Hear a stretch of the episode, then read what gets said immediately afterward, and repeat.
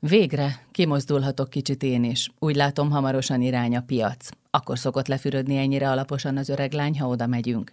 Egy hete ilyenkor leszakadt az egyik fülem. Három napja belén folytak a tojások, tegnap pedig megrágta az oldalamat egy besúranó kutya. Lehet nekem is egy jó napom.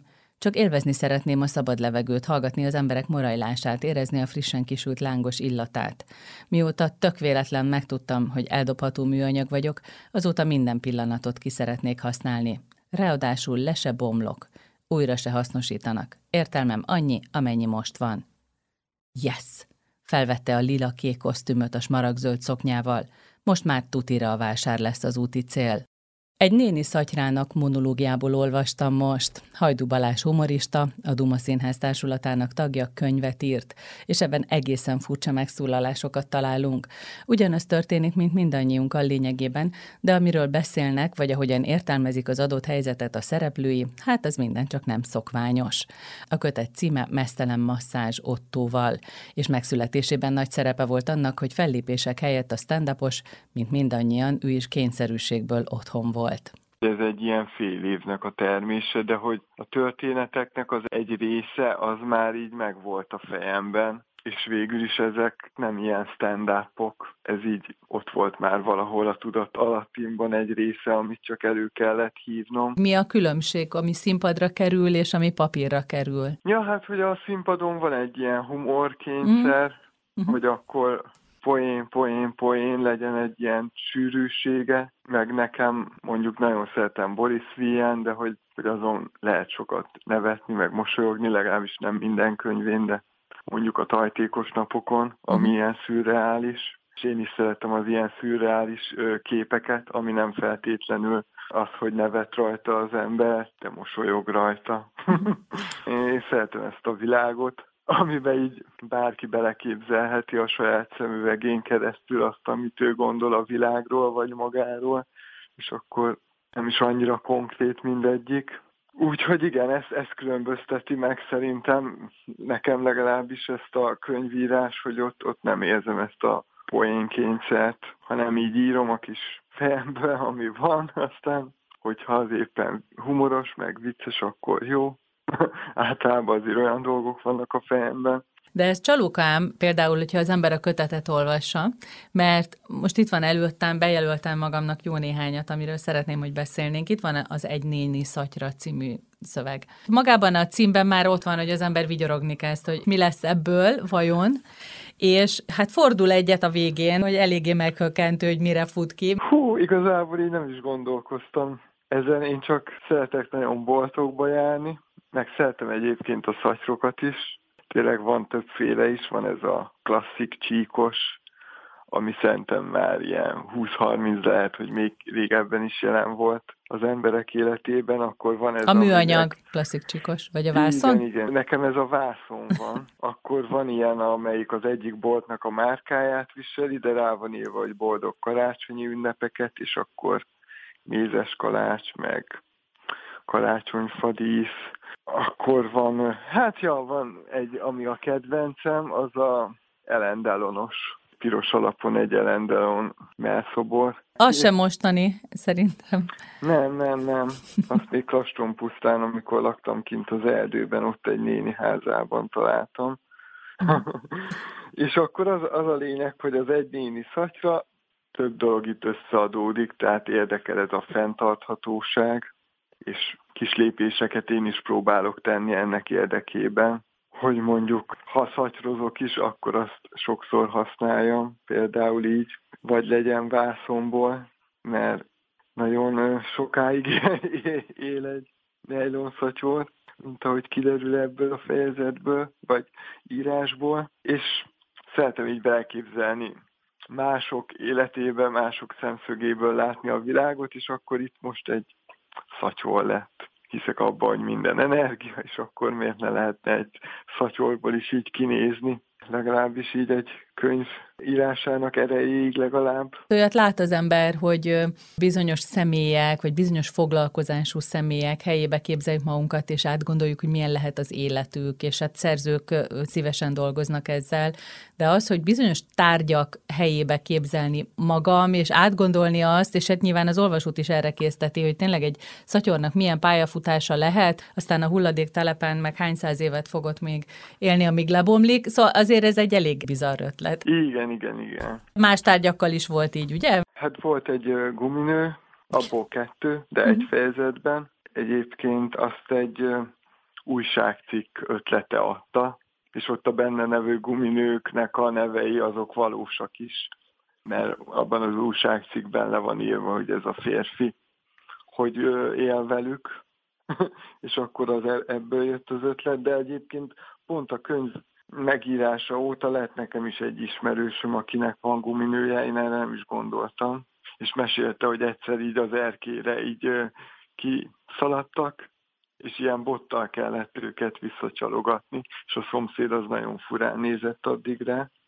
De hát ugye most már tudjuk, hogy egészen bizarr dolgokkal élnek együtt emberek. Akkor ugye, hát a kutya az ugye egy élőlény, mint tudjuk, de hogy ugye nekem is van kutyám, és akkor az úgy benne van az életemben. Akkor élőlény még az ágyipoloska, Ja, igen. Ami ugye szerepel, az egy nagyon kedves barátom, ő, róla szól igazából ez a történet. Erről egy kicsit beszéljünk hosszabban, mert nagyon furcsa, hogy, hogy hogyan lesz egy ágyi poloskából tényleg egy ilyen pszichológiai probléma. Tehát volt ez a barátja, aki ilyen tisztaságmániás, és... Volt ez a könyv, amiről kiderült, hogy ez antikvár könyv, ami tele lehet ágyi poloskával, és hogy lehet megbirkózni ezzel a problémával, de ugye előtte én már jártam hozzá, és akkor nála volt az, hogy akkor a kutyát azt, azt rögtön meg kell mosni, mert ő behozza a városi port, meg külön más tisztítószerekkel dolgozik mondjuk a fürdőszobában, mint a rendes szobában, mert másfajta por van a két helyiségben, mint megtudtam. De egyébként ő ilyen ultramaraton futó, tehát hogy ahogy mondjuk a takarítást itt túlzásba viszi, úgy mondjuk a futást is szereti, tehát ez érdekes. Valamit mhm. csinál, akkor azt nagyon csinálja. Hogyha most van egy könyv, ami lehet, hogy ágyipoloska van a benne, akkor az beteszi a szülei hűtőjébe. És miről mesélnek a karácsonyfadíszek? Az, az tényleg a másik olyan, ami tárgy, és beleképzeltem magamat a helyükben. Ugye ez visszagondoltam az én karácsonyaimra, gyerekkorban, hogy nálunk az volt, hogy amellett, hogy anyukám valamilyen ételt készített, az volt a másik családi program, hogy kerestük a díszeket. Mert hogy azok sose voltak meg valahogy, annyira el lettek téve, és akkor én most így felnőtt fejem, most már rájöttem, hogy azért, mert hogy ők elbújtak. Viszont ők várják azért ilyenkor, hogy elővegyük majd őket. Hát és mindegyiknek más története, vagy legalábbis más gondolkodásmódja van, vagy hogy mondjam. Igen, uh-huh. igen, igen, igen. Tehát, hogy mindegyik dísz azért más karakter. A gömbdíszek hasonlóak a többi gömbdísszel, de már egy csúcsdísz az már főnökösködik akár. Van egy szituáció, van egy tényleg egy megmosolyogtató, vagy abszurd, vagy szürreális pillanat, és aztán pedig egy nagyon emberi befejezés. És ezen gondolkodtam, hogy vajon mindig a tárgyak indítják -e ezt, vagy ezek az érzelmek, ezek az emberi kapcsolatok izgatják önt, és ez eszköz, hogy odáig eljusson. Inkább az emberi kapcsolatok nagyon izgatnak. Ugye eleve van egy olyan fejezet is, hogy ki vagyok én, de mondjuk ott egy előadó beszél, önmagáról, de hogy ugye amikor meg két ember találkozik, akkor az meg, meg már dupla olyan bonyolult hogy akkor kik ők, de alapjáraton nagyon érdekes szerintem, hogy hogy tud két ember kapcsolódni egymáshoz, vagy akár több, ami meg ugye akkor logikus, hogy még bonyolultabb, meg hogy mennyire merünk őszinték lenni, mert ugye mostanában azért gyakran halljuk akár celebektől is, hogy hú, hát ők nagyon őszintén élnek, de aztán sokszor kiderül, hogyha egy párkapcsolatban vannak, hogy azért annyira mégsem elnek ők se teljesen őszinték lenni, mert közben rohadt nehéz az, hogy akkor én meg ne sértsem meg a másikat közben.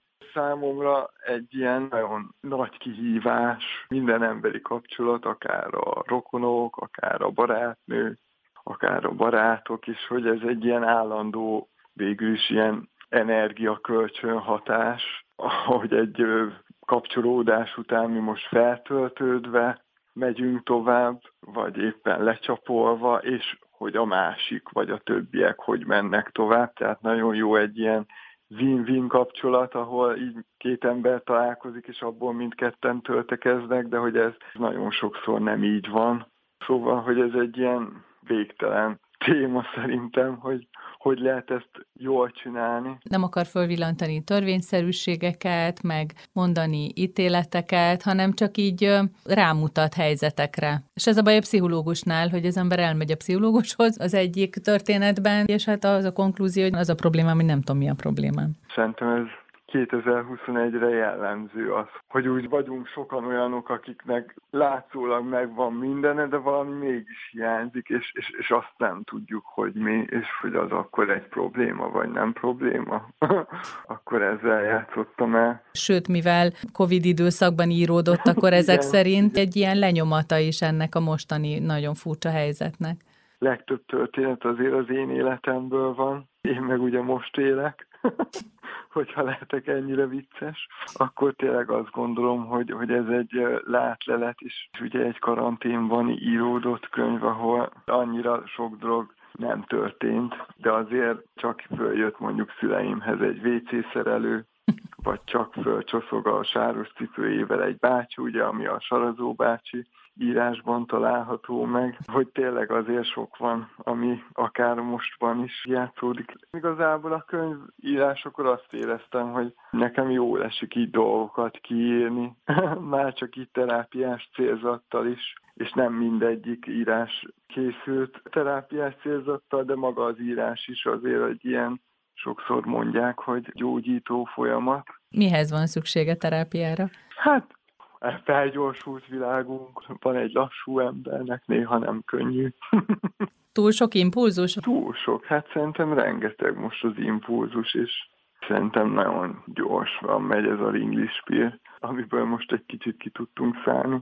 Azért küzdöttem vele én is, de hogy én alapvetően igen rájöttem, hogy én egy 30 négyzetméteres helyen igazából nagyon sok mindent tudok csinálni, amit szeretek. Úgyhogy tényleg így viszonylag én egy könnyebb eset voltam ebben az időszakban. Mesélj róla, hogy miként jelenik meg ez az időszak. Van például egy írás, ami a futárokról szól, vagy amikor a pénz hiány van az emberünk. Amikor kaszinózni kezd? Igen, igen, mm-hmm. igen. Vagy említhetném még a taxi című írást, amikor ugye most ebben az időszakban a taxisoknak a munkája is visszaesett, ha mennyiséget nézzük, viszont mégiscsak egy maszkos formában jelen volt és sokan használták mondjuk, akik régebben egy tömegközlekedési eszközt választottak volna inkább, most esetleg inkább a taxiba ültek be, hogy védjék magukat meg, vagy a többieket. Ugye ezt, ezt sose lehet tudni, hogy bizonyos ö, eszközökkel magamat védem, vagy a többieket, vagy mindenkit, vagy mhm. senkit. Igen, de a maszk nem védte meg az utast a taxis beszélőkéjétől itt igen, ebben az esetben. Igen, igen, igen, itt, itt pont ez a lényeg, hogy a taxis az, hogyha beszél, akkor nagyon sokat beszél, ha csendben marad, akkor megúsztuk, akkor csak A-ból B-be viszel minket, viszont hogyha beszél, akkor így könnyen találjuk magunkat egy pszichológus szerepében. És ez, mint kiderült, költséges mulatság szerintem ezt elmondhatjuk, hogy ez, ez vicces. A... pszichológus, mikor a pszichológus fizet az ügyfélnek, ami elég ritka, de ha taxiba ül az ember, előfordulhat ez is. Tehát ahogy, hogy a taxis elmondja a hosszú történetet, kicsit tovább kellett utazni, és ez többbe került. Mi a helyzet a disznóvágással? Meg azon is gondolkodtam ám, hogy az önéletéből személyes élményeket, akár a napló, aztán itt van egy igazgatói beszéd, ami olyan jó ismerős. Ugye az én életemben is olyan dolgok történnek, amik másokkal is, de hogy például az igazgatói beszéd, az szerintem az úgy mindenki előtt ott van egy kép, hogy az nagyjából milyen. hogy ott állunk ünneplőbe is, hát vannak benne unalmas részek általában. Akkor a disznóvágásról is azt gondolom, hogy főleg Magyarországon azért elég ö, nagy múltra tekint vissza, kis népünk nagy múltba disznóvágás ügyben. Ha nem szívesen gondolunk bele az állatnak a pozíciójába azért. Igen, az valahogy kimarad, de talán az elfogyasztott pálinka mennyiség is az oka ennek.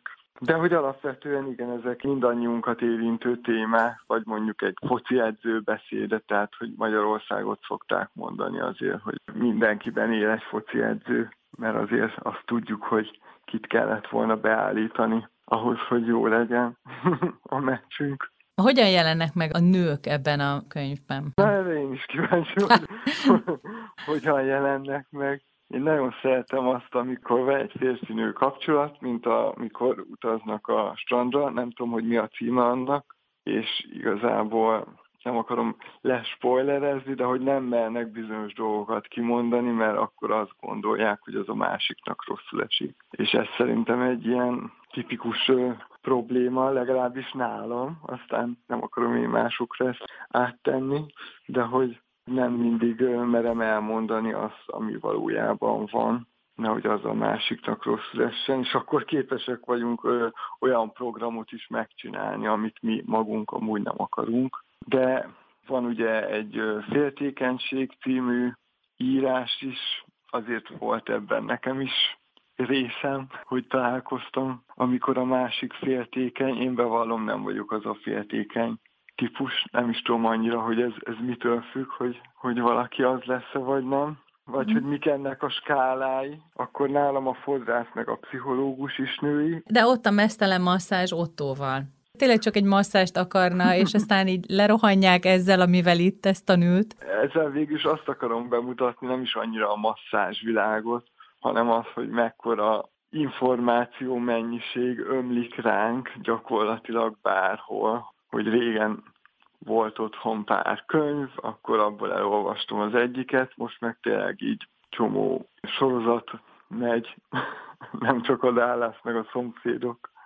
Tehát, hogy akkor a választásunk van már mindenből, hogy ez így nagyon megnehezíti a döntés magát, meg hogy ez tud ilyen sokkolólag is hatni az emberre szerintem, hogy nem az van, hogy kérek egy masszást, hogy masszírozzon meg, hanem itt aztán van bőven választék, amiből aztán megszédül az ember, mire végighallgatja. De hogy lesz a húszféle masszázs mellé ez, hogy akkor lesz ott egy master, de mesztelen lesz? Szeretek így meglepetést okozni embereknek, és az se baj, ha az egy kicsit sokkoló. Jó, hogy ez lett a címadón. Ez ilyen figyelemfelkeltő, meg szerintem az ottót mindig valami kedves, aranyos emberre gondol mindenki. Nekem az ott az olyan, mint a Géza. Szeretni és picit sajnálni való, vagy csak igen, szeretni? Igen, igen. Szeretni és egy picit sajnálni Aha. is, igen. Engem nagyon érdekel ez a napló, amit ugye egy 13 éves fiú kezd el írni, és olyan érdekesen van vége, hogy amíg lesz benned lap, addig én írlak. Igen, mert nekem ez így ez volt, mikor írtam naplót.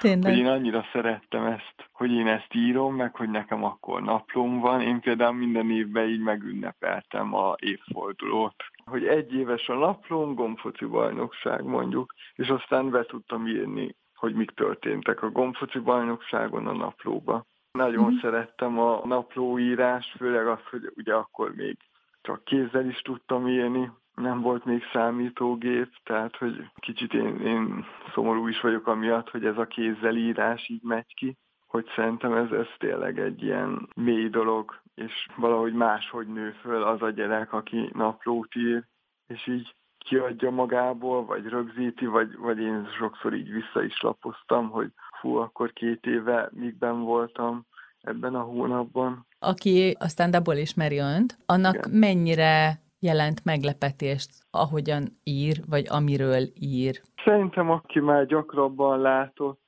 nem lesz annyira meglepő a könyvnek a stílusa, aki meg a közösségi oldalon követ engem, és ott a írásaimat, az már szerintem megszokhatta ezt a szürreális, nevezhetjük néhol fura stílusnak, de mégiscsak ilyen önazonosnak. A látásmód szerintem ugyanaz, műfajilag más, kicsit talán részletesebb, és nem, nem kell sietni a poénhoz, meg már lehet, hogy az a poén, ahogy eljutunk odáig. Ez egy kaland volt egyébként, tehát hogy most akkor megszületett ez a kötet, nem lesz folytatás? De, most így várom, hogy beinduljanak a fellépések, illetve kíváncsian várom, hogy milyen visszajelzések érkeznek majd a könyvről, illetve most így jól esik magát ezt a könyvírási folyamatot pihenni, töltődni, és utána, hogyha azt érzem, hogy van bennem, akkor szerintem simán lehet, hogy én fogok még könyvet írni.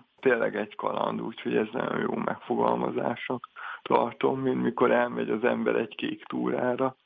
Itt is érheti bármi könyvön keresztül. Mesztelen masszázs Ottóval Hajdu Balázs humorista novellás kötetét a Korvina kiadó jelentette meg.